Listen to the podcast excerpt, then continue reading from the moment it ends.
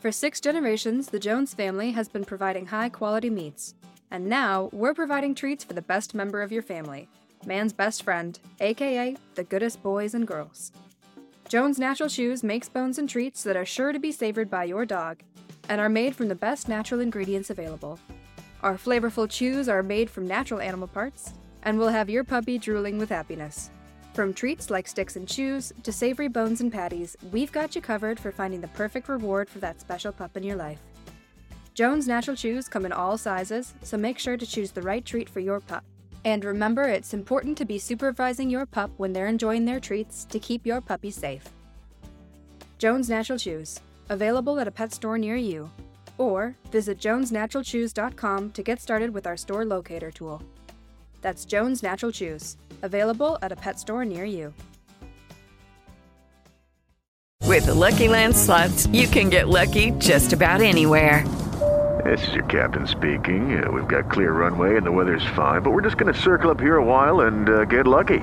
No, no, nothing like that. It's just these cash prizes add up quick. So I suggest you sit back, keep your tray table upright, and start getting lucky. Play for free at LuckyLandSlots.com. Are you feeling lucky? No purchase necessary. Void where prohibited by law. 18 plus terms and conditions apply. See website for details.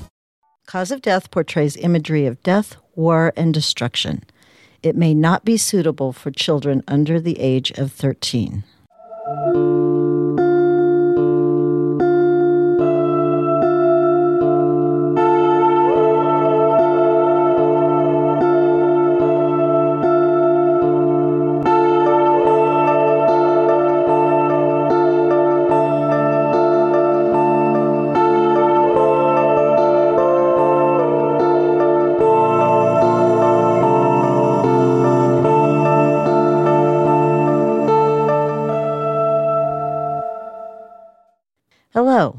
Welcome to Cause of Death.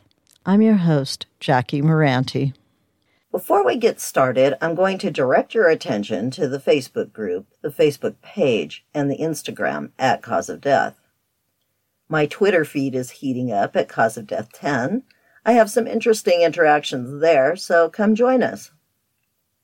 I get confused on who I'm interacting as, though. Lucky Charms Unplugged may answer for Cause of Death, or I may answer for either of them. I'm having a ton of fun with that. Thanks to all of you who participated in the poll for the topic next season. It looks like we're going with the perfectly avoidables. These will be diseases that really should be eradicated by now, but aren't. And I'm going to tell you why. For those of you that voted for other topics, don't worry. They'll show up in other seasons. Don't forget to rate, subscribe, and review in iTunes. Most of all, share those episodes. Let's get some attention for this podcast. If you'd like to donate, you can do so at patreon.com slash Moranti, or you can buy me a coffee at ko-fi.com slash cause of death Lucky Charms Unplugged.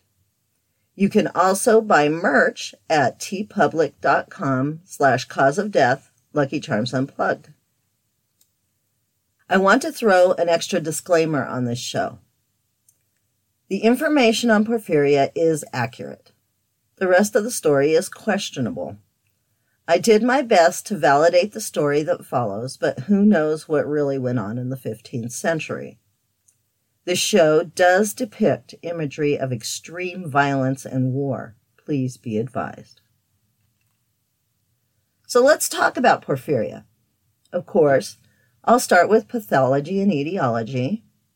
Porphyrins are tetrapyrrole macrocyclic organic compounds that form metallated compounds that include heme, chlorophyll, and bacteriochlorophyll. In other words, every living thing depends on porphyrins to live. Porphyria is a very rare blood disorder, usually caused by an inherited gene mutation from one or both parents in the patient's DNA. Porphyria occurs when the body can't produce heme due to a deficiency in one of eight enzymes. The deficiency in any one of the eight enzymes involved allows porphyrins to build up in the liver or the bone marrow, which inhibits heme production. There are two major categories of porphyria acute and cutaneous. These are further broken down into types. The four types of acute porphyria are acute intermittent porphyria, which affects the nervous system, variegate porphyria, which affects both the nervous system and the skin, hereditary coproporphyria, affecting the nervous system and the skin, and delta amino aminolevulinic acid dehydrase deficiency porphyria, which affects the nervous system. In all four of the acute types of porphyria, the buildup of porphyrins occurs in the liver. The four types of cutaneous porphyria are porphyria cutanea tarda, buildup occurring in the liver, protoporphyrias, erythropoietic protoporphyria, and X-linked protoporphyria, buildup occurring in the bone marrow, congenital erythropoietic porphyria, buildup occurring in the bone marrow, and hepatoerythropoietic porphyria, with buildup occurring in the liver. All of these affect the skin. Porphyrias, like I said, are very rare diseases. Approximately 1 in 50,000 people will suffer from porphyria. The most common type of acute porphyria is acute intermittent porphyria. The most common type of cutaneous porphyria is porphyria cutanea tarda, which also is the most common type of porphyria overall. Acute porphyria is more common in women than in men, and all patients will usually experience symptoms between the ages of 15 and 45. Porphyria cutanea tarda is more common in men, and symptoms often become noticeable after age 40. Other types of porphyria will appear in early childhood. Acute porphyria increases the chance of developing liver cancer.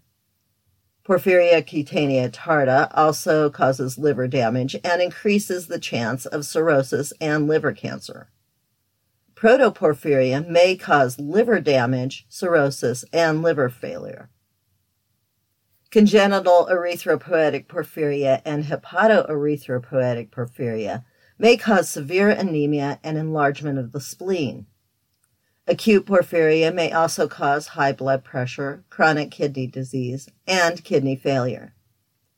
Symptoms and effects differ widely between patients. Severity depends on whether the patient acquires the mutation from one or both parents and what types of porphyria the patient has. Some people never have any symptoms at all, and some have moderate symptoms for a very short time, and others have symptoms for their entire lives. The minor symptoms of acute porphyria include severe abdominal pain, pain in the chest, legs, or back, constipation or diarrhea, nausea and vomiting, muscle pain, tingling, numbness, weakness, or paralysis, red or brown urine, breathing problems, urination problems, rapid or irregular heartbeat, and seizures. The minor symptoms of cutaneous porphyrias include sensitivity to sunlight, and possibly artificial light causing burning pain. Sudden painful skin redness and swelling, blisters on exposed skin, usually the hands, arms, and face, fragile, thin skin with changes in skin color, itching, excessive hair growth in the affected areas, and red or brown urine. Risk factors include exposure to sunlight, certain medications, including hormone drugs, recreational drugs, dieting or fasting, smoking, physical stress, infections or illness, emotional stress, alcohol use, and menstrual hormones. Porphyria also causes mental illness. Some of the psychiatric manifestations include hysteria, anxiety, depression, phobias, psychosis, agitation, delirium, and altered consciousness ranging anywhere from somnolence to coma. Some develop a disorder that is similar to schizophrenia. Treatment of this disease is ambiguous. It mostly consists of avoiding any triggering environmental conditions. Many drugs have to be avoided, including psychotropics. Mainly, symptoms are treated as they occur. Diagnosis through urine tests detecting the presence of heme in the urine is most common. Okay, so why am I talking about a disease that is so rare that only one in 50,000 people in the world have it? With that ratio, it's pretty certain that no one listening has porphyria. Probably no one listening knows anyone with porphyria, right? Well, there's that one person that everyone knows, or more accurately, knows of. Wait a sec. I have to cue the scary music. Porphyria is known commonly as Dracula's disease. Of course, Dracula was a fictional character created by Bram Stoker in a novel written in 1897 called, very appropriately, Dracula. This character was a vampire if you look through entertainment history, you'll find everything from songs to movies based on the character of Dracula.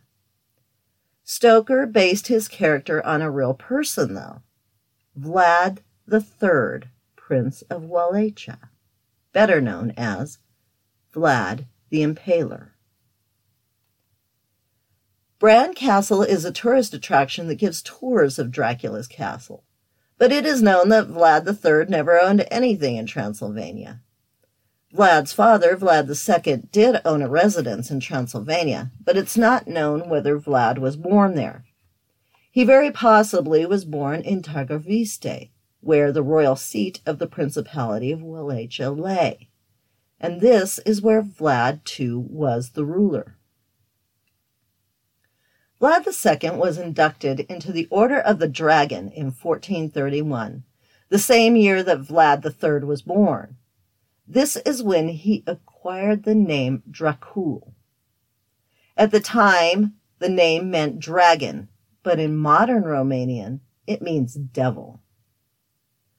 The Order of the Dragon was established in 1408 by the King of Hungary, Sigismund. It was a fraternity created to protect Christianity and to defend against Ottoman invaders in Eastern Europe. The order was modeled after the military orders of the Crusades. Sigismund would later become the Holy Roman Emperor. Vlad III Dracula, Dracula being the diminutive form of his father's name, Dracul, is said to have been born in Sighisoara, a voivodeship of Transylvania in the Kingdom of Hungary. However, historians believe that it would make more sense if his place of birth was at Targoviste, since that was the royal seat of the Principality of Wallachia at the time. Vlad Dracul was married to Princess Stisnia of Moldavia, but he had several mistresses, so it's entirely possible that Vlad III's mother was any one of them. He was born in the winter of 1431. The exact date is unknown, but it was either in November or December.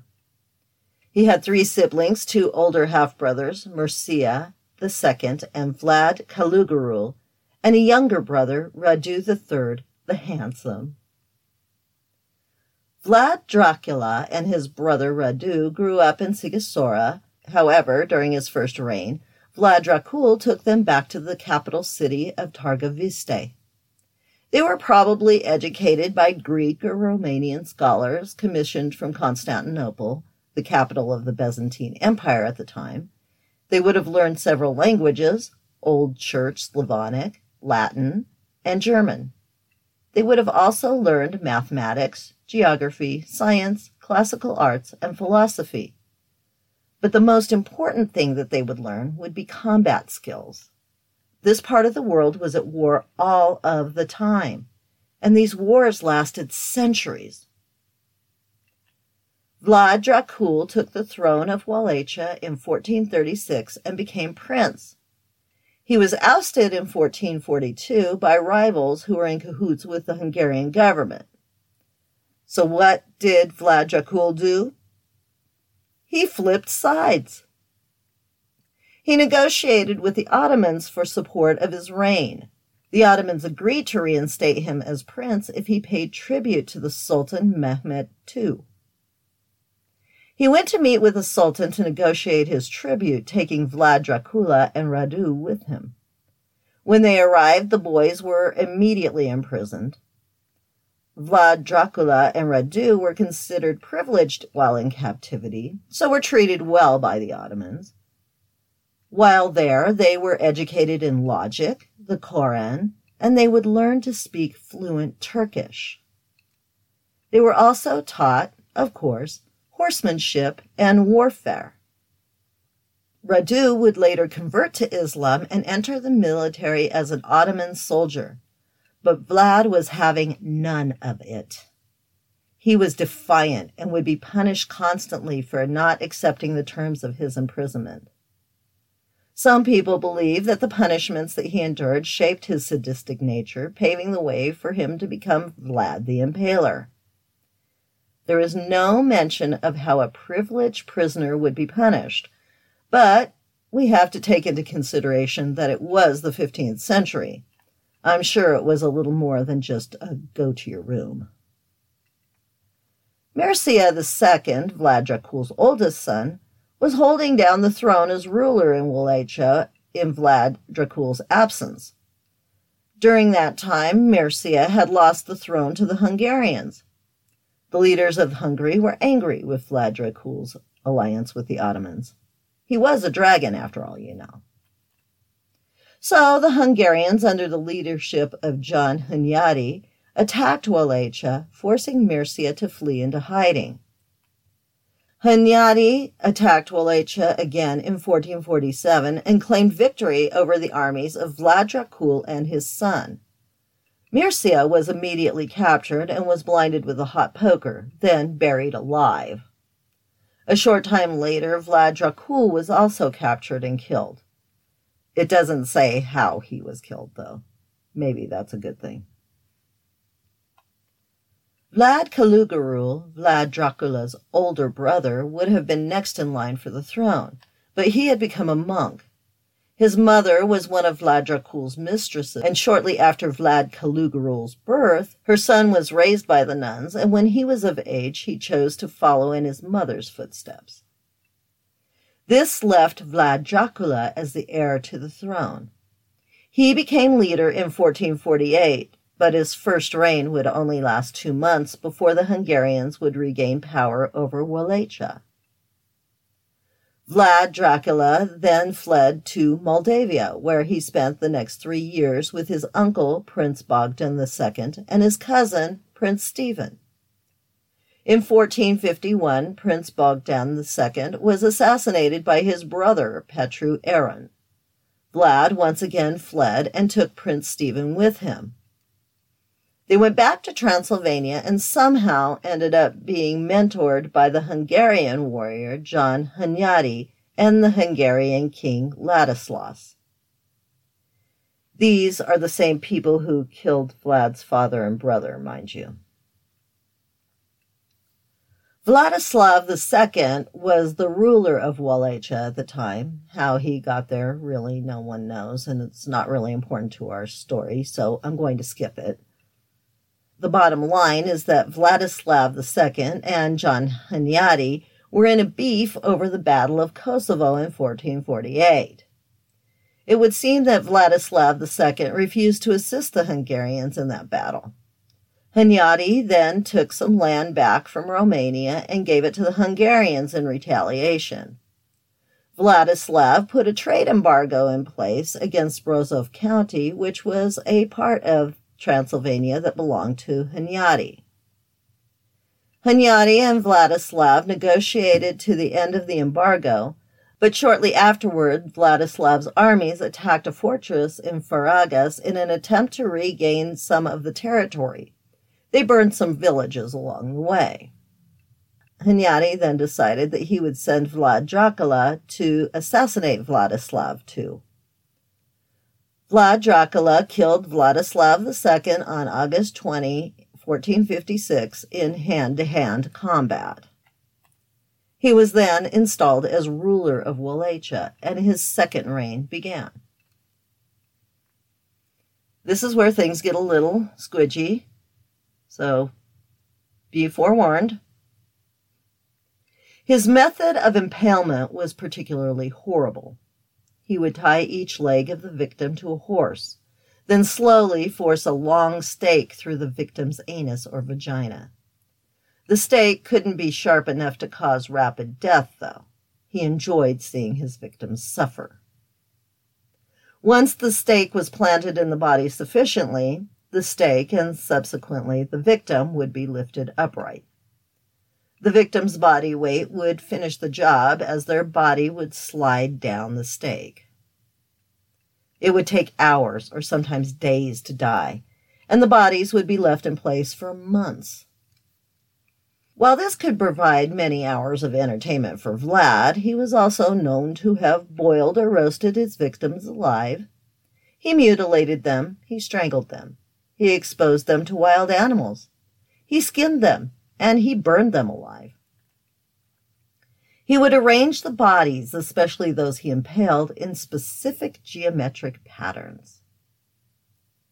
For women who broke the rules of chastity, those who lost their virginity before marriage, were unchaste as a widow, or strayed a bit while married, he had a special torture.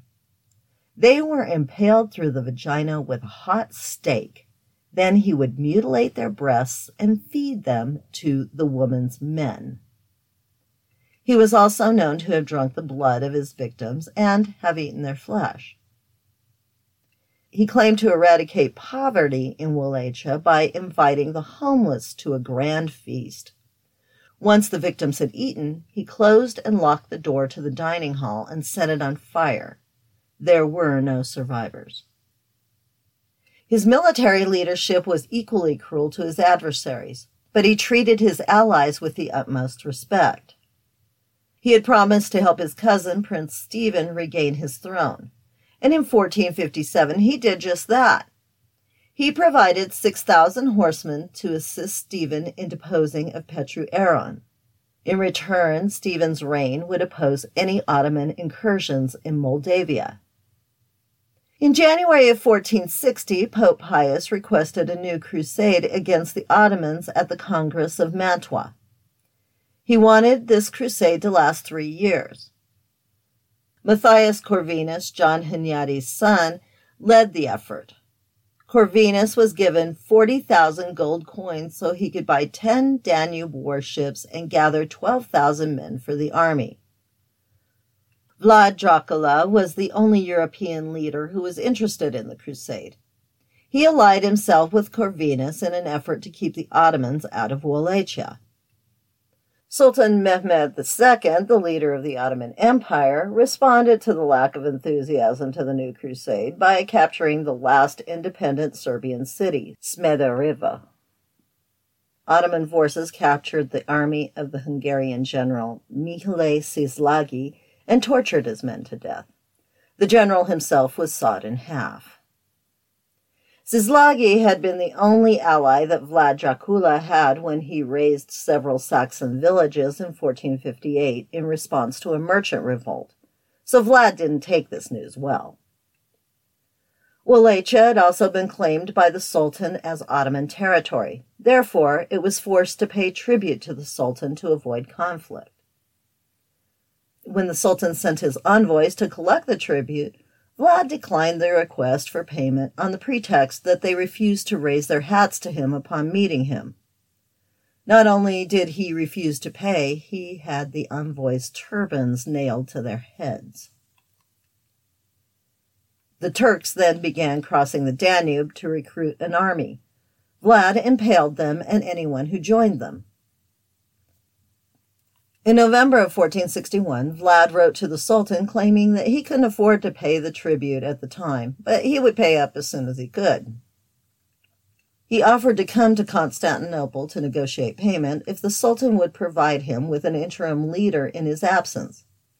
However, the Sultan caught wind of Vlad's alliance with Corvinus, and he sent Hamza Pasha, the chieftain of Nicopolis, to meet with Vlad instead.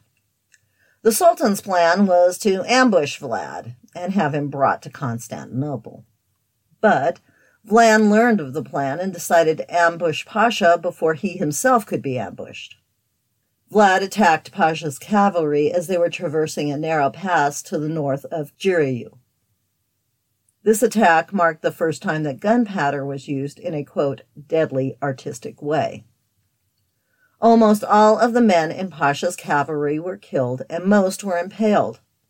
Hamza Pasha was impaled on the highest stake in deference to his rank. Vlad Dracula went on to cross the Danube River and attack regions in Bulgaria between Serbia and the Black Sea. Vlad was able to disguise himself as a Turk since he spoke the language fluently. He could infiltrate Ottoman forces by ordering the guards to open the gates of the fortresses. When they did, he and his forces would attack. He slaughtered every enemy soldier and any population that even sympathized with the Turks. After this and a few other skirmishes, Vlad gained the name Vlad Tepes, the Impaler Lord. He was celebrated for his success in Transylvania and the Italian states, and even the Pope recognized Vlad's accomplishments. But the Sultan was having none of it. He assembled an army that consisted of 150,000 men. Everything from cavalry to elite troops were assembled to defeat the Hungarians, including Vlad's brother Radu, who had embraced the Ottoman lifestyle while he was imprisoned at the palace. Meanwhile, back in Wallachia, Vlad was trying to amass his own army. He asked for help for Corvinus, but got none.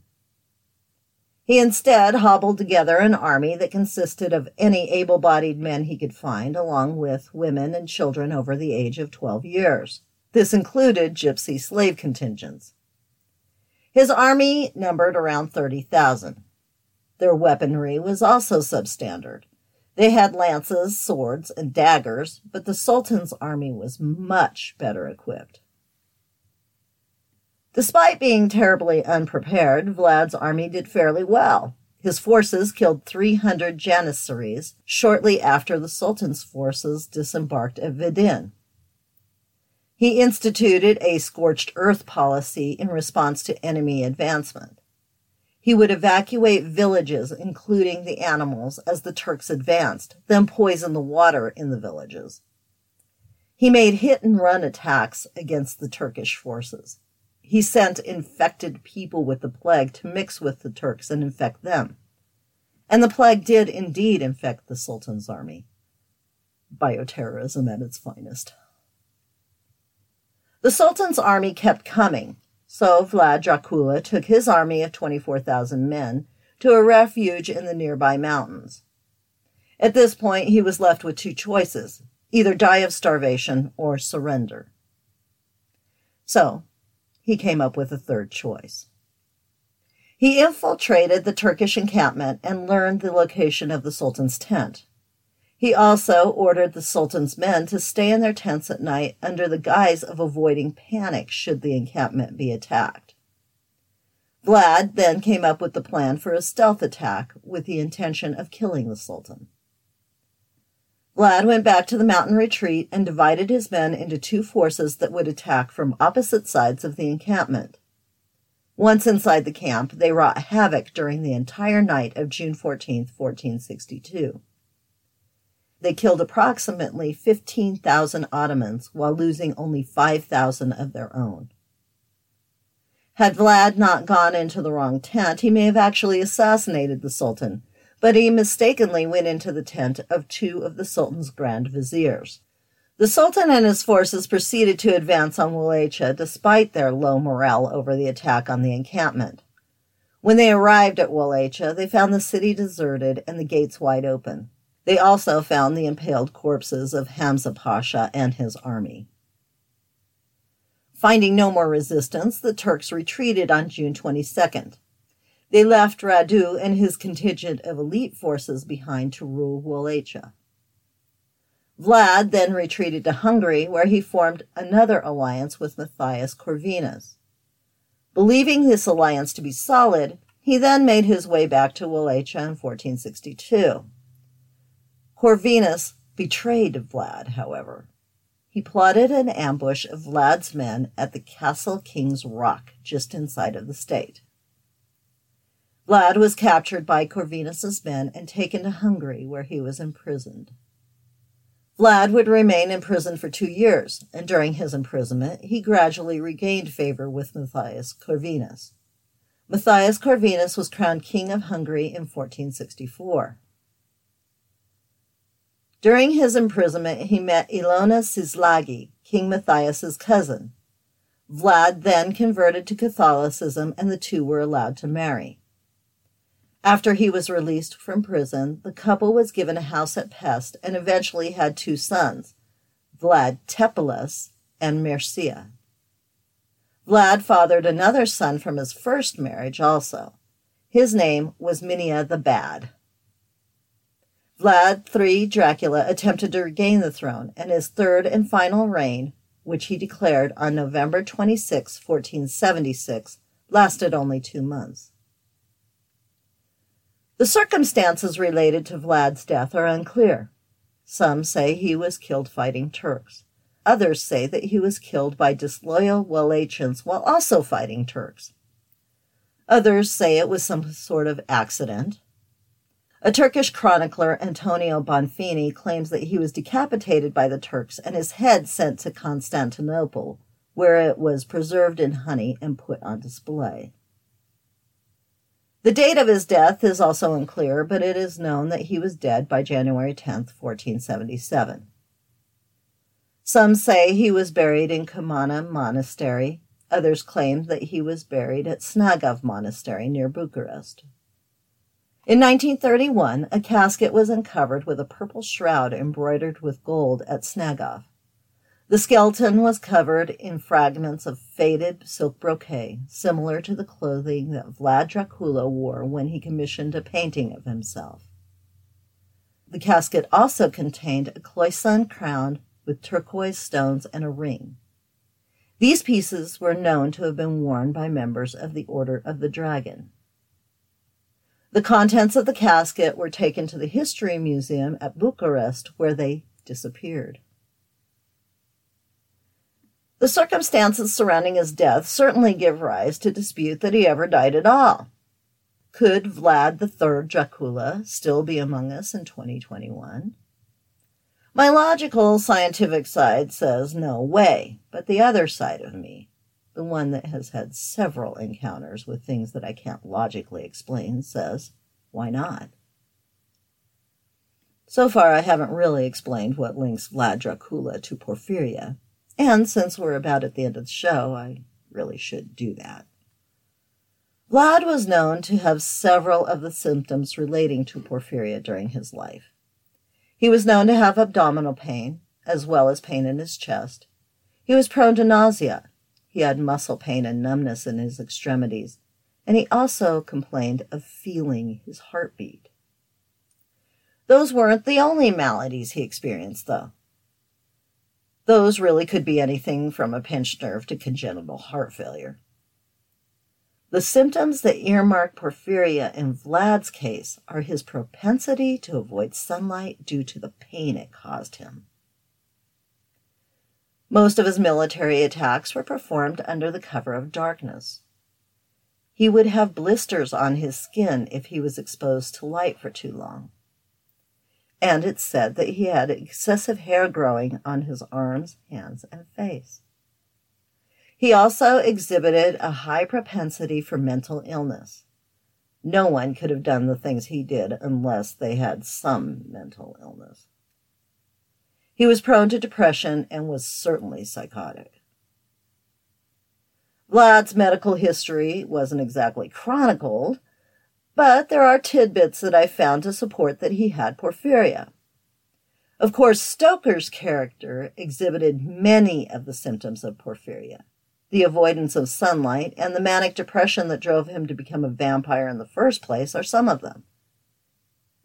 The thing that's always captivated me about Vlad Dracula and Stoker's Dracula is the propensity to drink the blood of their victims. Stoker's Dracula drank blood for nourishment. God only knows why Vlad drank blood, but it's possible that he could have found some nutritional value there also. Porphyria is an inability to make heme, So could it be that even in the 1400s, Vlad would know that there was something amiss in his blood? Could he have felt that by drinking the blood of his victims, he would be able to heal himself of his malady? Who knows? Nothing about Vlad Dracula is for certain. For that matter, not much about Stoker's Dracula is really known. All I know for sure is that porphyria is known as Dracula's disease. I hope that you enjoyed the Halloween episode of Cause of Death. Keep in mind that this episode was written to entertain. I have no idea if Vlad Dracula or Stoker's Dracula had porphyria. The information on porphyria is accurate according to the extensive research that can be found in the show notes, along with the story of Vlad the Impaler. I had a listener question this week. I love listener questions. You guys need to ask more questions so I have more stuff to talk about. I talked with a new listener, Desiree, who started listening after my collaboration with Dos Pequeños on Robert Johnson. She asked if I was going to do a part two on COVID, addressing the Delta variant and the impact it's having on both the US and worldwide.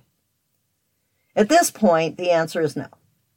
I'm not going to go any farther with COVID until there is some resolution. I'd rather look back on the impact and have something to talk about than just push information to the masses without really knowing the answers. Since we have two more variants coming down the pike, it'll be interesting to see what happens. She also asked if I was going to do an episode about COVID worldwide. I am considering it, but again, I'd like to see a little more resolution before I talk about things that haven't happened yet. I think I know what's going to happen with all of these things, but I don't want to blurt it out and then be wrong and be marked as not having a clue. Desiree works in public health here in New Mexico, so I was very pleased that she liked the show and found that my research was on point.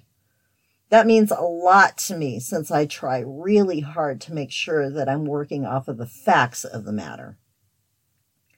Thank you so much for listening, Desiree. I enjoyed our conversation. Please feel free to ask any other questions you may have. There's also been a recent update on the Burkholderia outbreak in the U.S. It was found that a product sold by Walmart called Better Homes and Gardens essential oil infused aromatherapy room spray with gemstone was the culprit. This product was first found in the Georgia patient's home. Then it was found in the homes of the three other patients who suffered melioidosis. The product from the Georgia patient's home was tested and found to have the bacteria present. Walmart has since pulled 4,000 bottles of this spray from their shelves. If you have this product in your home, please be advised that it has been recalled. Return it to the store or pitch it. It's not worth keeping. Happy Halloween, everyone. Thank you so much for listening to Cause of Death. Until next time, stay safe, get vaccinated, and watch out for people with needle teeth.